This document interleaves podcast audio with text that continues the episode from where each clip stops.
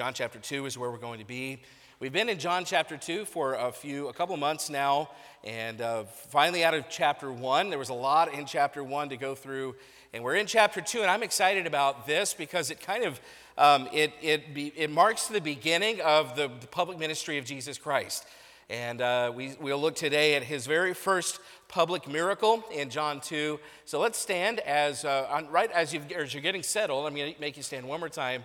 Uh, John chapter 2, and we'll read the first uh, 11 verses of this chapter and then get into the preaching. Our family is glad to be back. We were gone last week. Uh, went out to California to visit my wife's folks uh, for the holidays, and uh, we're glad to be back. There's no place like home. We did go through Kansas, so I came back saying there's no place like home, um, and uh, we're grateful. Uh, if you say, Why'd you go through Kansas? Uh, it's a long story. I'll tell you later. Um, and uh, it was not a navigational error. By the way, men, right? It's never a navigational error. Um, there are only navigational, deliberate appointments that you decide to do, but never an error because we have a built in GPS. Okay, it's not in my notes, definitely. So, John chapter 2, verse 1, it says, In the third day, there was a marriage in Cana of Galilee, and the mother of Jesus was there. And both Jesus was called and his disciples to the marriage. And when they wanted wine, the mother of Jesus saith unto them, They have no wine. Jesus saith unto her, Woman, what have I to do with thee? Mine hour is not yet come. His mother saith unto the servants, Whatsoever he saith unto you, do it. And there were set there six water pots of stone, after the manner of the purifying of the Jews, containing two or three firkins apiece. Jesus saith unto them, Fill the water pots with water, and they filled them up to the brim. And he saith unto them, Draw out now, and bear unto the governor of the feast. And they bear it. When the ruler of the feast had tasted the water that was made wine, and knew not whence it was, but the servants which drew the water knew, the governor of the feast called the bridegroom, and saith unto him, Every man at the beginning doth set forth good wine, and when men have well drunk, then that which is worse, but thou hast kept the good wine until now. This beginning of miracles did Jesus in Cana of Galilee and manifested forth his glory, and his disciples believed on him. Our title this morning is When Jesus is Working. When Jesus is working. See, when we face a problem, we tend to tackle it ourselves, don't we? We tend to think, I have the answers, I have the solutions, I can do this on my own when really, in just a moment, we could turn to the one who has the answers. And when he starts working, it, it doesn't always look like we think it will. I don't know if you've ever been in that situation where you think, I've got to figure this out, I'm dealing with this problem, I've got to make it happen. And then you finally give it to the Lord and think, why didn't I do this a long time ago? Um, and, and sometimes we, we, some, we take upon ourselves more than we should. And part of the reason is we think he's not concerned with this small of a problem. He's a great big God, but he's concerned with the smallest problems we face. I just want to remind you today you might serve a big God, but there's no problem too small for him to care about. Let's, let's ask the Lord to help us to focus on that this morning when Jesus is working. Father, we love you. We need you. We ask for your help. We pray that you bless the reading of your word and meet with us, that your Holy Spirit would illuminate this passage so that we can walk away with application and transformation. We love you. In Jesus' name we pray these things. Amen. Thank you. You may be seated. Obviously, this is the, uh, the first Sunday of the new year. I'm excited about 2024 and what's coming in 2024 and the new possibilities, the new renewed excitement. And if, if you're like me, you, have, you start to think about all the things you want to do different and the things that you want to do better. And part of the Christian New Year ought to every year be a renewed commitment to the Word of God. That, that we say, yeah, last year there were times where it kind of went up and down, but this year I want to I want to really do better at being in God's Word. I think that's a natural resolution, if you will, for the Christian and one that ought to be a part of our lives all the time. And the first week is so important. This is the week where you really build some momentum or you've already been defeated and you're thinking, I'm done already in the first week. Hopefully, that hasn't happened to you, that you've decided this year is going to be different. I'm going to be faithful. Um, I've even picked up a Bible reading journal, which is something many of you got this year to help stay on track. Um, but one of the things that's a danger in reading our Bibles and getting a new renewed commitment to our Bibles is that we turn our Bible reading into a checklist. I don't know if you've ever done this before, I, I certainly have. Where I start to read, I, got, I say, I've got to get done with this for the day. I, I try to get done a certain number of times during the year, get through my Bible, and if I don't read, if I'm not faithful, if I don't finish, then I know I'm way behind, and now I'm not going to get done like I want. And so I just, I, I can get to the habit of reading and then checking it off the list and thinking that was good enough. Or I, I, sometimes I'll listen and, and not pay close attention. I'm thinking about other things. But, but I just want to remind you, and, and I'll connect this, but, but when we read our Bibles, we don't read our Bibles to check off a list. And we don't read our Bibles to keep ourselves busy. We don't read our Bibles to have bragging rights. We don't read our Bibles to build some kind of a religious resume. No, when you read your Bible, when you open God's Word, and like we're doing this morning, when we open God's Word together, we are opening it so that we can know the Lord more closely, so that we can have a closer walk with God, so that we can learn more about Him. Every page should point us to God. Every chapter has something new that it teaches us about the Lord. Every time that we turn the page, the purpose is to know Jesus Christ.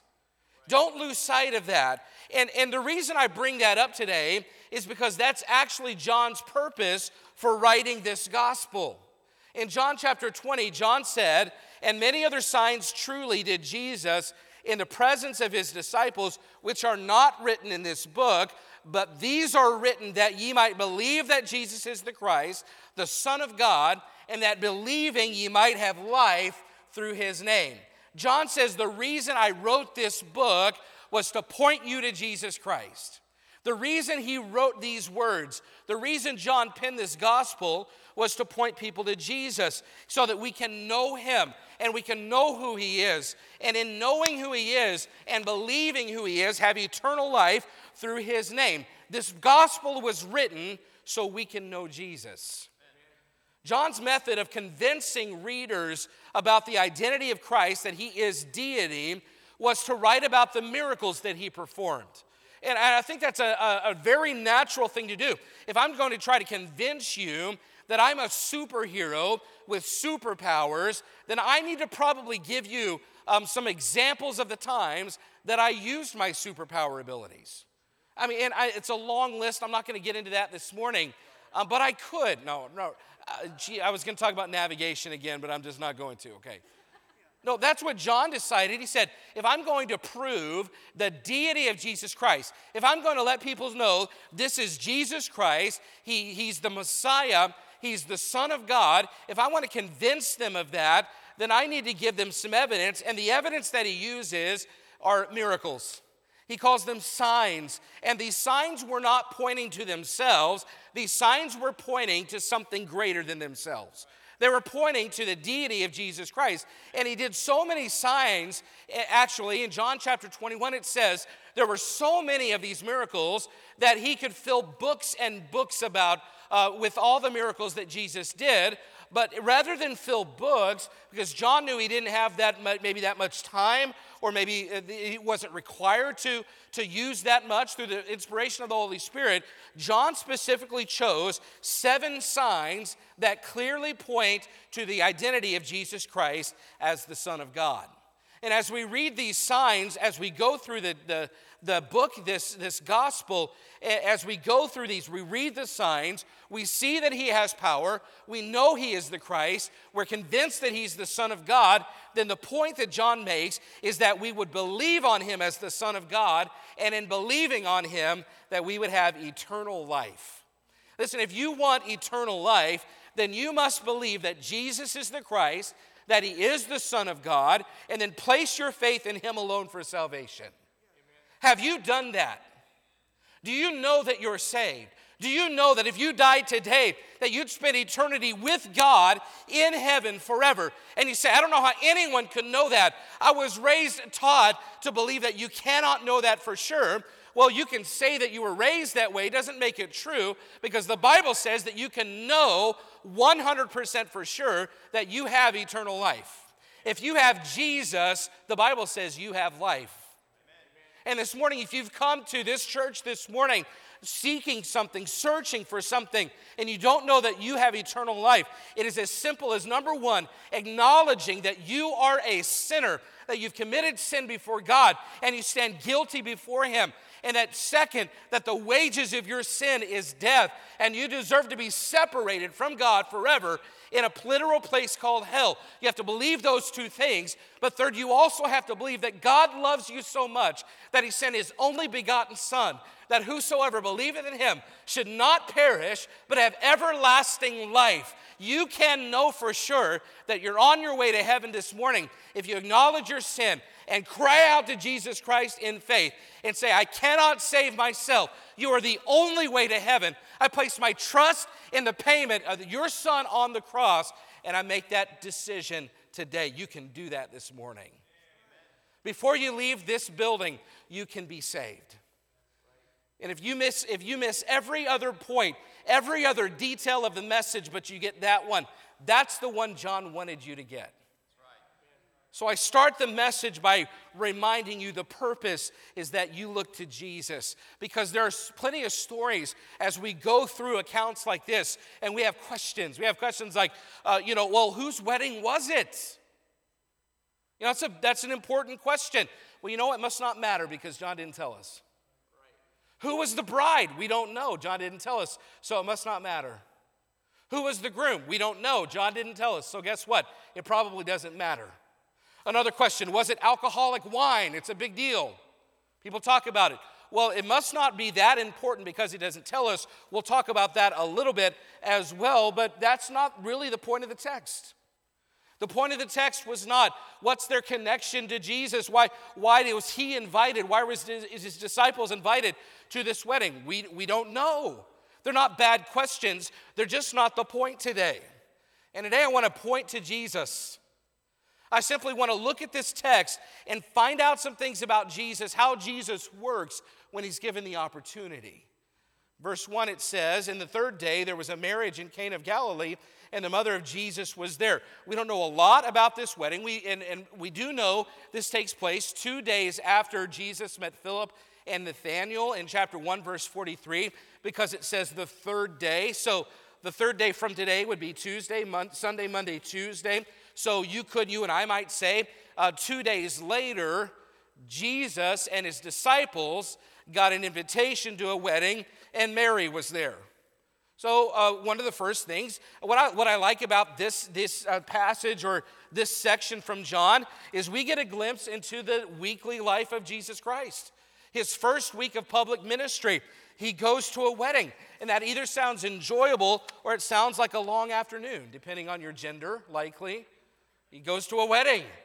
Jesus and his disciples get invited and, and they go to this wedding in Cana. It's just a few hours north of Nazareth where Jesus grew up. And we don't know whose wedding it was, but it's likely a family friend of Mary.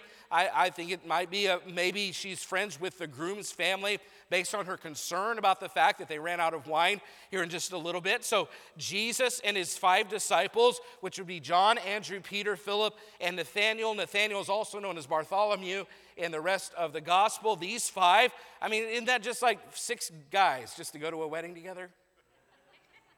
Yeah, that's what you do, right, guys? You get together, you go to a wedding. Now, now listen, if you don't like weddings right today, you really would not have liked weddings back then. They had three stages. The first stage was betrothal, which took place about a year before the wedding. It would have been like what we imagine engagement to be, um, but it was considered much more serious than engagement. Engagement today is almost like a, a it's a casual uh, entering into some kind of a promise, and it's not a big deal if something gets broken or, or if it gets called off. Well, that's not the way it was back then. The betrothal was, was to be entered very seriously It was a commitment to marriage, and the only justification for breaking it off uh, back then was for the allowance of unfaithfulness on one part, uh, one, one person or the other, and even that was given as simply as an allowance for the hardness of their hearts from Moses in the law. The betrothal was very serious. We don't take necessarily, we don't take it as seriously as they would have. Well, today we don't necessarily take marriage as seriously as they would have taken betrothal in those days. The betrothal itself was considered a binding, a binding covenant before God. It was no small thing. That's why Joseph himself, when Mary came up pregnant with the Holy Spirit, Joseph struggled. He wanted to put her away, um, and, and because of uh, unfaithfulness, until the angel came along and explained what was going on. This was a very serious thing. The idea of divorce came primarily from the betrothal period, whether you would break off the period or not, again, a period of about one year. The second stage of the Jewish wedding would have been the procession. This is when the groom and all of his friends would go to the, the home of the bride and they would then joyously lead the bride and all of her friends away from her home back to the groom's house where the ceremony would take place. And that leads to then the third stage of the Jewish wedding, which was the, the, ceremony. That was what's taking place right here in John chapter 2. It's a wedding feast. It could last for as long as a week. I mean, weddings were huge social events. Can you imagine a week long wedding? I mean, we have 30 minute weddings and it's full of drama. I mean, can you imagine the bridezillas that, sh- that show up with a week long wedding? I don't know. Week long celebration. I want what think about this. A week long celebration, the groom's family was on the hook to host people for a week. They're going to feed people for a week. They're going to give them something to drink. They're going to take care of their needs. They're hosting a, a, a, celebration for a week. And so, running out of provisions at a wedding would have been a serious embarrassment for the family. It was such a big deal, actually, that if you read about this, then you can find out the family could actually be fined if they ran out of provisions. They could actually be taken to court if they ran out of provisions at a wedding feast. This is not a small thing. I mean, I, I can't imagine suing you if you run out of those little wedding mints, you know. Those things are good. I mean, come on. No, that's the context that we're, that we're, that we're in today. They're at a wedding and it's a big social event. It's an important moment for the bride and groom, and the groom's family has run out of provisions. And rather than focus on the details, I want us to look at things about Jesus Christ. The first thing that I can see about Jesus Christ is when he's given an opportunity to work, first, he gives special attention to the needs of people. He gives special attention to the needs of people. They'd run out of wine, and this is a problem for the groom. And, and, and I'm not going to spend a lot of time on this, but the question uh, about the wine does arise. Was it alcoholic? Was it not? Well, the Greek word for wine here is oinos, and, and it's a generic term. It was used for anything processed from a grape. So it could be grape uh, juice, it could be grape jelly, it could be it could be alcoholic wine, it could be grape skins, it could be anything processed from a grape, any stage or any form of a grape. It's a very generic term like cider or something like that. It could just as easily have been grape juice as it was anything else. And, and even then, it wouldn't have been nearly the same alcohol content, even if it was alcoholic, it wouldn't have been alcoholic content to the point that they were drinking to be drunk. They would have had to drink a lot of wine to get drunk based on the dilution level of what was used back then, wine as a purifying agent. I mean, finding good drinkable water was not an easy thing to do, and they would use wine to purify water. They would boil it together, it would, it would make the water drinkable, which was important back then. So I, I use that to say, even if it was alcoholic, it would have been minute and not for the purpose of getting drunk. This would not have looked like a wedding celebration in our culture today. One thing we do know is very clear is that drunkenness itself is unbiblical and sinful. And if Jesus is consistent with his Father and with Scripture, which he is, there is absolutely no way he was giving them license to get drunk at this wedding. And that's one of those details that we get caught up in, and, and, and, and it's not the point of the passage. The point of this message, first, is that we learn something about Jesus Christ. And here's what we learn when He's given the opportunity to work, He proves that He cares about people. He's not, you know, we, we think, well, he's just this great big God and he's aloof up there and he's not really paying attention and he's spun the world like a top and he's just letting our problems, letting us deal with our own problems and he's not really concerned about us. No, he's concerned about something as simple and trivial as not having enough of the good drink at a wedding feast. And when Mary says they have no wine, it's a simple request for help. Uh, we don't know if she had seen Jesus do miracles. We don't know if she knew what he was capable of, but she knew who he was. She knew what he could do if he is who he says he is. And she says, They have no wine. Verse 4 Jesus saith unto her, Woman, what have I to do with thee? Mine hour is not yet come. And when he says woman, he is not being disrespectful or inappropriate. This was a term that would have been uh, endearing in that time. It would not have been something that people would have uh, t- been taken aback by, uh, especially we know it's Jesus Christ. He would not have dishonored his mother because the Bible says, Honor thy father and mother. So he's not using a disrespectful term when he says mother or when he says woman. Uh, I believe it's, in some ways he's making a transition because he doesn't call her mother.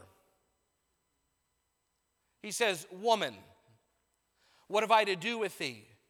And the idea of what do I have how to do with thee literally means, what is this to me and you? Like, why would you get me involved in something like this? I mean, I, they, I mean, what's the point of getting me involved? Jesus is bringing up an important, important point for her in that he says, there's been a transition being made.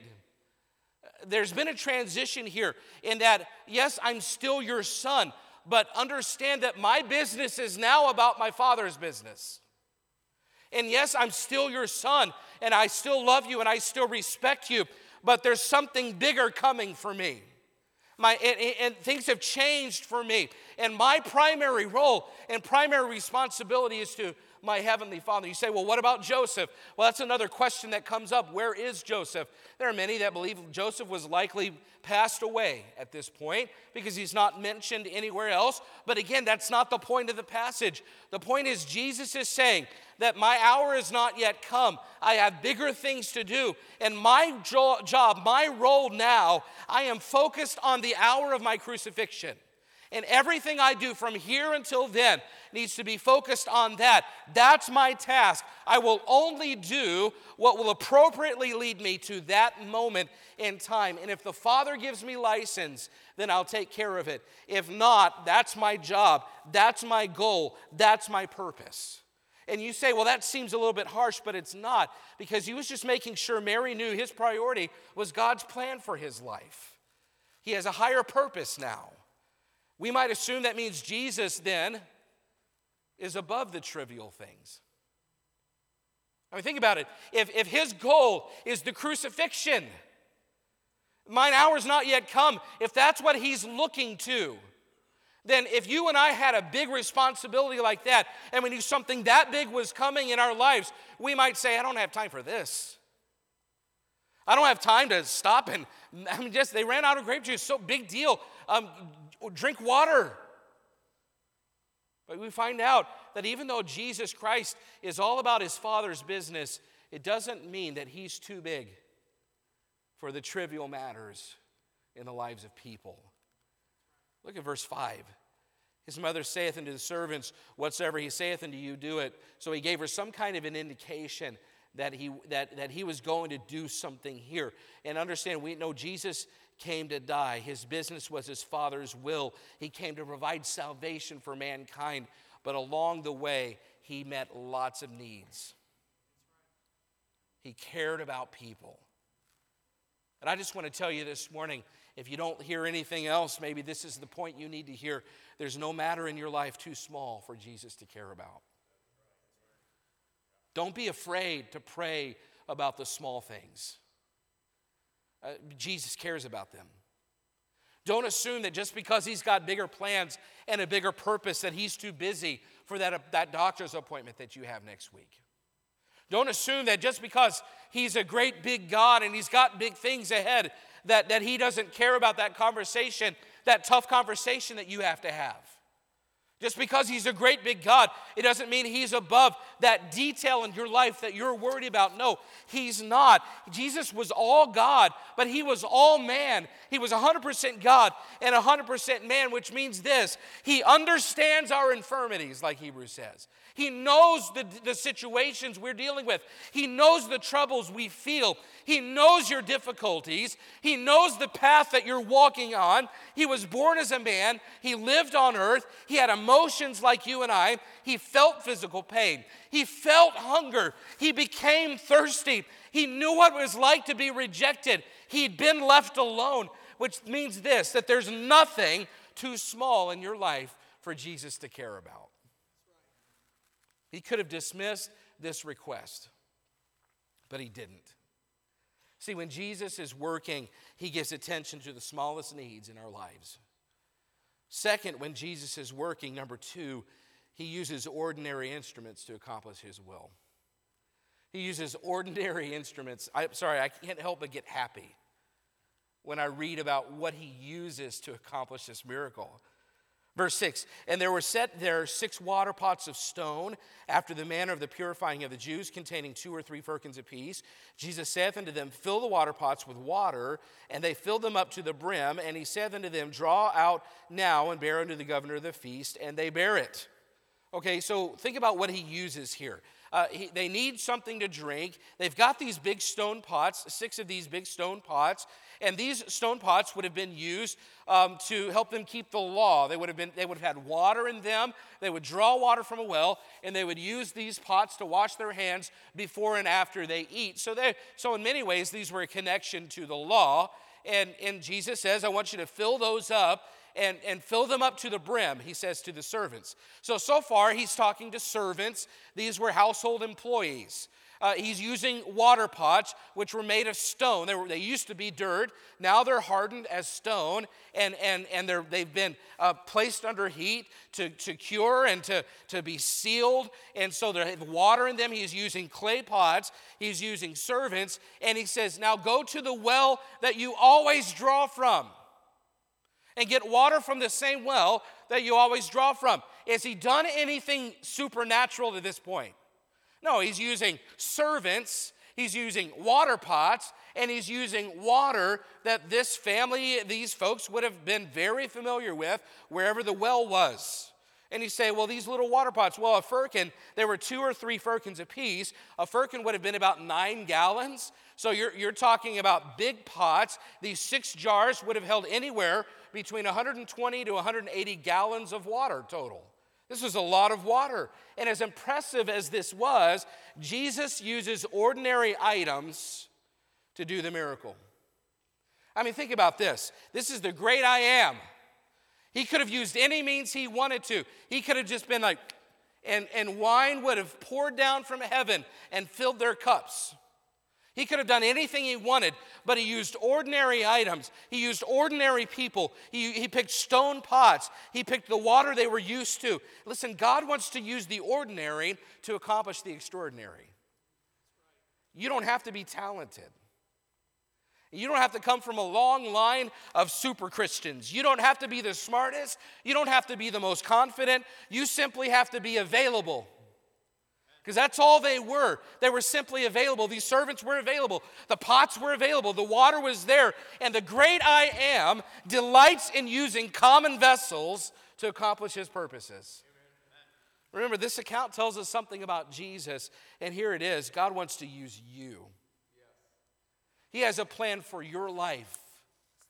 See, and, and, and so I think about a local church. This church isn't comprised of, of uber talented people. We have plenty of talent here. But really, I think what sets us apart it's full, is this is a church full of people who simply make themselves available. And the more available we are, the more God can do through us. Listen, God wants to make an eternal difference in your life. And you say, Well, here's my problem. I have no wine, or, you know, I, I'm not talented, or I'm not confident, or I don't have boldness, or I don't know how to speak to people, or I don't have the intelligence I need. I don't know the Bible like I need. I don't have this. And, and you're so focused on what you don't have, I don't have wine, that you forget you're talking to the Son of God. And it doesn't really matter what you can't do, it doesn't really matter what you don't have, because He owns the cattle on a thousand hills. There's nothing that you ask Him to do that He doesn't have the resources to do. Now, listen, this is not a name it, claim it. I'm not saying anything you pray, just ask for it today, and it'll be in your bank account by the time we get out. No, I, but what I am saying is stop focusing on what you don't have and recognize that the great I am has everything you need. And your problem may seem big and it may be overwhelming and you don't know how to fix it, but you serve somebody that can. And it doesn't mean he wants you just to sit back and let him take care of it. He may have some things he wants you to do, be willing to do them. And as you do them, you find out that he can answer every problem that you have, he has the solutions for. By the way, verse 7 says they filled them up to the brim. if God's going to work, don't settle for Him to just do some of it. I, you say, Well, I, want, I really need God to answer this request in my life. I really need Him to come through. And you fill your water pot halfway. No, if He is God, and He is, fill that water pot to the brim. In other words, do everything you can because He blesses us according to our measure of faith. He blesses us according to our measure of obedience. And we have a lot of Christians that are like half filled water pots. You know, I believe God can do something. I believe He can fix this problem in my life. So I'm going to fill this water pot halfway. No, fill it to the brim. I love the fact that these servants had faith. They said, if He's going to do something, I want Him to do everything He can do. I don't want what He can do to be limited by my lack of faith. Put Him to the test. Believe that He can do something great. See, when Jesus is working, it, we find out He cares about the smallest needs in our lives. When Jesus is working, He uses ordinary vessels. And when Jesus is working, third, He does things contrary to human methods. He does things in ways we don't predict. Look at verse 9. When the ruler of the feast had tasted the water that was made wine, and knew not whence it was, but the servant which drew the water knew. The governor of the feast called the bridegroom and said unto him, said unto him, Every man at the beginning does set forth good wine. You know, you want to make a good impression. You put your best product out there first, the highest quality out there first. He says, And when men have, have well drunk, then that which is worse, but thou hast kept the good wine until now. See, the person overseeing the feast, he calls the groom and he says, You know, most people go from superior to inferior. They want to make a good impression up front, but you've done the opposite. This, this drink, this wine, is higher quality than what you were serving before. Most weddings start with the best product and introduce the inferior product as time goes on. But listen, not, that's not the way Jesus works. And this is a picture of the picture of the way of man, though, is that things get worse. The longer mankind has control over something, the worse things tend to get. When Jesus isn't working, culture gets worse. That's why I don't buy into something like evolution, because evolution says, you know, things get better, things become more ordered, they go from chaos to order. Show me how that's working in our culture. Things aren't getting better, things are getting worse and worse and worse. And as the further we remove God from the middle of our lives, the worse things get. Marriages start out well, but without Jesus Christ, they end up broken. Lives end out great or start out great, but then sin takes control and destroys everything it touches. That's the direction we take when we're the ones in charge. Mankind as a whole typically leaves things worse than we find them. But that's not how Jesus works. See, the longer he's involved, the better things get. My, my wife and I, we'll have been married 23 years this year, this summer. You know, my marriage is better now than it's ever been. My wife did not say amen, and that's scary. Why? Well, it's not because of me. No, it's because we have chosen to keep God right in the middle of our marriage. And it just keeps getting better and better and better. And the longer that you know the Lord, that's the better He gets. I don't know if you've experienced that. I hope you have. You know, it's good now. You can walk with God. He's good, and you've got a good relationship, and things are just sweet. But, but it just gets better and better. I'm not saying life is easy. Sure. I'm saying that our relationship with God just gets sweeter every day. And think about it, that's the way He works. It starts out good and it ends up great. When man does it, it starts out good and it ends up bad. When Jesus is involved, it starts out good and ends up great. Think about it, it's good right now. But when we get to heaven, it'll just get better. In a billion years, this is how God works. In a billion years, it'll be even better. I don't know how it's possible, but it'll be even better than it is in a million years because that's how God works. He doesn't go from bad or from good to bad, He goes from good to great. And if you'll give Him a chance to work in your life, here's the problem. A lot of people think if I give Jesus the controls of my life, if I let Him have control and I let Him take the reins of my life, He's going to take what's pretty good right now and He's going to mess it all up and it'll get worse in the end. That's never how He works. No, if you will simply submit your life to God, hand over the reins of your life to God, what you think is good right now will just be even better in the end. He always makes things better. Don't listen to the ones that say, well, serving God is just a drudgery, it's just a hard life. Following. I'm not saying it's easy, but I am saying if you let Jesus take control of your life, it always gets better. I'm not saying he makes things perfect. I'm not saying he'll, you know, he makes you rich. I'm not saying he takes away all of your problems. But I am saying that in the middle of your problems, the longer you let him work in your life, in the middle of your problems, you can still have sweet peace. You can still know him and trust him and love him because he always makes things better. Here's the point of all this listen, your best option is to submit to Jesus and let Him just work in your life. Amen. We all face circumstances beyond our control. This circumstance was outside their control. They did not have wine. They couldn't run down to the store and buy more. We all face situations beyond our abilities. And in those moments, you can either take matters into your own hands or you can say, Jesus, I give you complete control over this situation because you're the only one that can turn this into something good. And if I'm the one working this out, it's going to all fall apart. No, Jesus Christ, I need you to be the one working. Listen, and as you do that, what do you find out? Well, what did we find out in the text? That he gives attention to the small things. He cares about your small problems. He cares about the smallest things in your life that you think are not going to be a big deal to anybody else. God cares about those. Jesus cares about those. No, and as you surrender, you discover that He wants to include you in the process of blessing if you'll simply obey. And you'll find out the longer you surrender, that the more you realize that life with Him working in the middle of it just gets better and better and better. That's what you learn. And look at the end of verse 11. This beginning of miracles did Jesus in Cana of Galilee and manifested forth his glory, and his disciples believed on him. See, the fourth thing when we allow Jesus to work, the fourth thing I see here is when Jesus is given the opportunity to work, our faith is grown and he is glorified. Amen.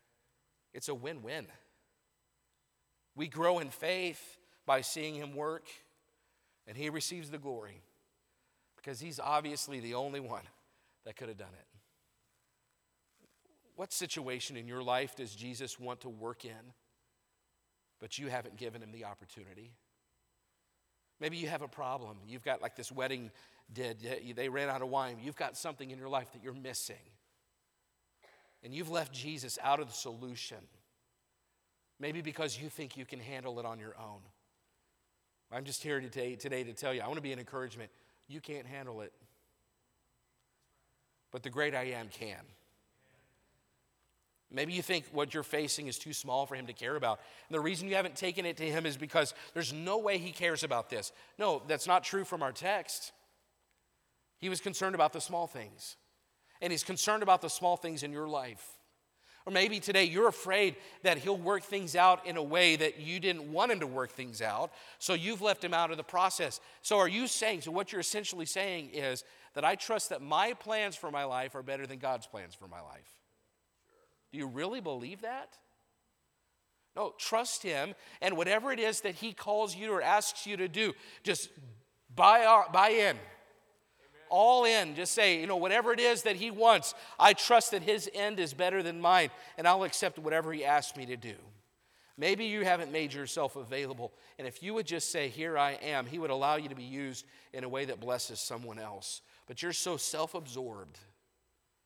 You're so consumed with your needs and your problems. You're not all that concerned with meeting someone else's needs. You're like the, but these servants in here, they weren't special, but they were available. And they got to be a part of something big because they were simply available. Maybe your issue is a sin and it's got a hold on your life. Listen, we don't hear enough about sin in churches. Every, every sermon, sermon could be about sin. Sometimes we think sin's not a big deal anymore. No, sin's a big deal. It'll keep you from walking with God. It'll keep you from living a life that pleases God. You realize you'll never be free from your sin unless Jesus has the opportunity to work in your life. He is the only one that can give victory over your sin. You will never beat it on your own. And as this account tells us, the best result is when we give Jesus the opportunity to work like only He can. Listen, there's no situation you can handle better than Christ. There's no sin that you can overcome without Him. There's no problem you don't need His help with. Here's the action step then. You must be willing to humbly cry out to Him and say, I need your help. What did Mary do? They have no wine. What do we need to do? I have no peace. I've been living this life Lord, without you, I have no peace in my life. I don't even know that I'm saved. I don't have a relationship with you, and my life feels like it's falling apart. Jesus, help me. You know, he's never had somebody cry out to him like that, and he says, ah, that's, that's not important enough for me. No, if you come to him in humility and you cry out to him for help, he always answers. You say, I, don't, I have no peace. I need you. Uh, my relationship is broken. Jesus Christ, I need you. This sin is overwhelming me. Jesus Christ, I need you, please. I mean, whatever the issue is in your life, if you would humbly cry out to Him, He, he responds to our humility with grace. My, my kids and I were this week just talking about a situation when Olivia was real little, and I'm not going to get into all the details. She was six or seven years old. And she had an issue. And, you know, just a, it wasn't a big deal, but to her little seven year old mind, it was a big deal. And I remember it was, a, it was a ladies' meeting night, so I had the kids, and I would take them to the library and go hang out with them. And she comes out of this little room, and she was having a problem. And she just looked up at me with these big tears in her eyes and says, Daddy, I don't know what to do. And I said, I'm reading. Come back in 30 minutes.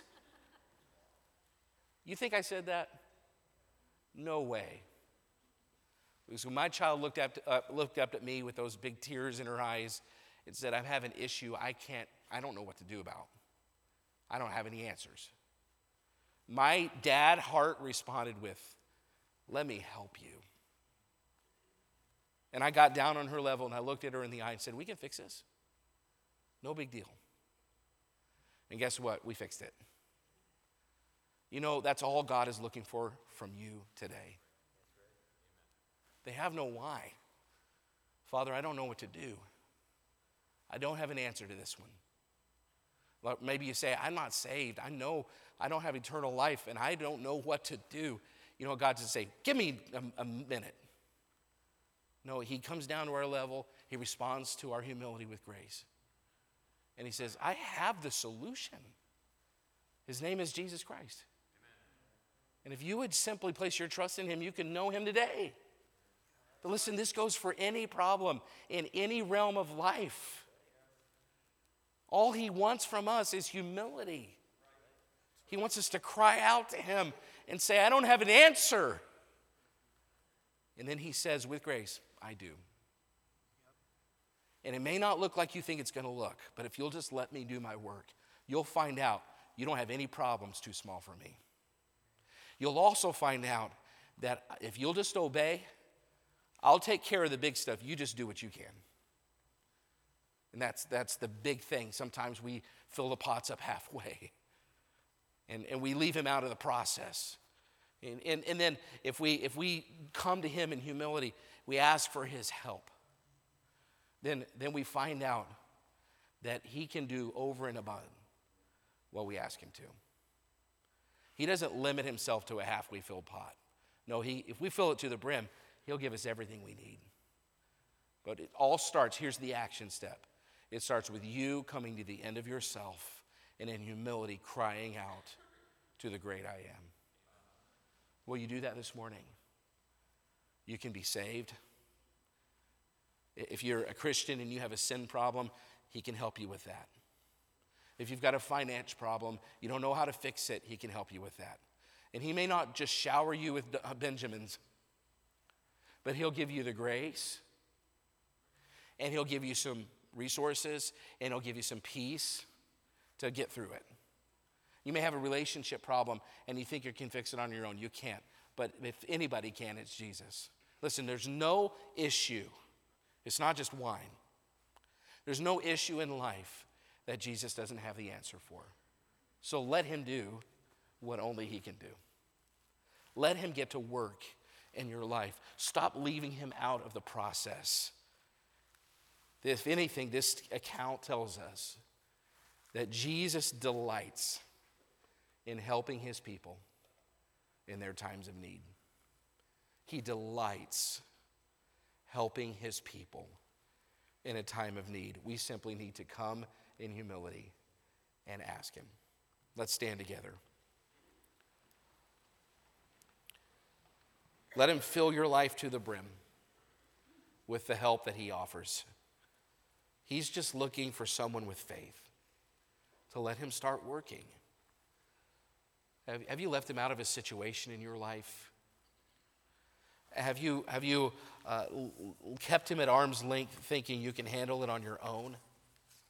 Listen, no, he wants to hear, even the small things he wants to hear about. There's no matter too small for him.